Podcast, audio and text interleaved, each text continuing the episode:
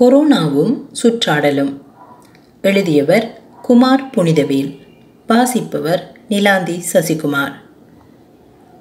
உலக மக்கள் அனைவரும் கொரோனாவின் தாக்கத்தில் சிக்குண்டிருக்கையில் மக்களுக்கு மட்டுமல்ல பூமாதேவிக்கும் கோவிட் நைன்டீன் தாக்கம் மிகவே உள்ளதுடன் அதனை மக்கள் கவனியாதும் உள்ளனர் என்பது வேதனைக்குரியதாகும்.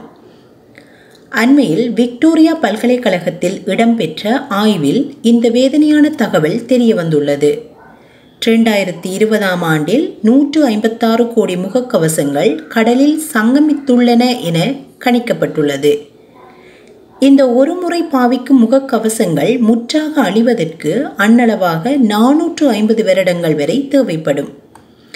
இத்தகைய எறியப்படும் முகக்கவசங்களை எடையில் குறிப்பிடுவதானால் அது நாலாயிரத்து அறுநூற்று எண்பது முதல் ஆறாயிரத்து இருநூற்று நாற்பது தொன் வரை இருக்கும் என கணிக்கப்பட்டுள்ளது. ஒரு தொன் என்பது ஒரு சிறு காருடைய எடையின் அளவாயுள்ளதை கவனிக்கவும்.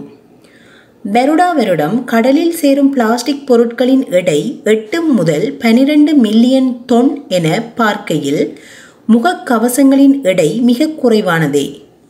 ஆனால் நாம் மறக்க முடியாத அல்லது மறைக்க கூடாத விடயம் என்னவெனில் ஒரு வண்டியின் அச்சு ஒரு மைல் இறகு அளவு கூடுவதாலும் உடையலாம் அல்லவா? இன்றைய கோவிட் நைன்டீன் இன்னுமொரு தாக்கத்தை ஏற்படுத்தியுள்ளதை மறத்தலாகாது. அதாவது சுகாதார காரணங்களுக்காக பாவிக்கப்படும் சுத்திகரிப்பு பொருட்கள் மேலும் கடைகளிலிருந்து உணவு உண்ண முடியாத நிலையில் உணவு வகைகளை எடுத்துச் செல்லும் பிளாஸ்டிக் பைகள் பெட்டிகள் என்பன சுற்றாடலை வெகுவாக மாசுபடுத்துவதை நீங்கள் அறிவீர்கள்.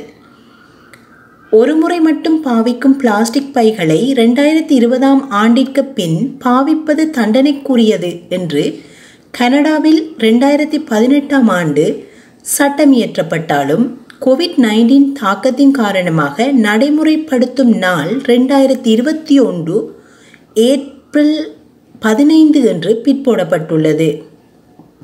இத்தகைய வண்ணமாக பிளாஸ்டிக் நுண் துகள்களாகி கடல்வாழ் உயிரினங்கள் மூலம் மனிதர்களின் உடலுக்குள் சென்று கொடும் நோயை கொடுக்கின்றது. இது பற்றி விக்டோரியா பல்கலைக்கழக ஆராய்ச்சியில் மனிதர்கள் தாம் அறியாமல் நூறு ஆயிரம் நுண் துகள்களை உணவுடன் உட்கொள்வதாக கணித்துள்ளார்கள். இத்தகைய பிளாஸ்டிக் துகள்கள் கடல்வாழ் உயிரினங்கள் மட்டுமல்ல தரைவாழ் உயிரினங்கள் சுவாசிக்கும் காற்றினாலும் உடலுக்குள் சென்று தீமை செய்கிறது. இக்கட்டுரையை படிப்பவர்கள் தயவு செய்து நான் முகக்கவசம் அணிய வேண்டாம் என கூறுவதாக தப்பு கணக்கு போட வேண்டாம்.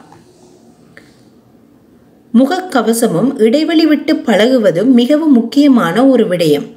அதை தயவு செய்து தவறவிட வேண்டாம். ஒருமுறை பாவித்து எறியும் கவசங்களை தவிர்த்து மீள் பாவிக்கக்கூடிய முகக்கவசங்களை பாவியுங்கள்.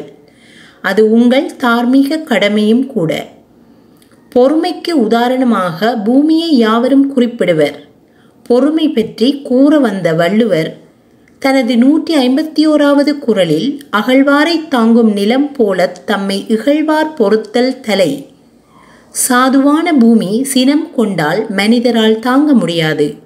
எனவே கவனமாய் இருப்போம் இப்பூமியில் நன்றி.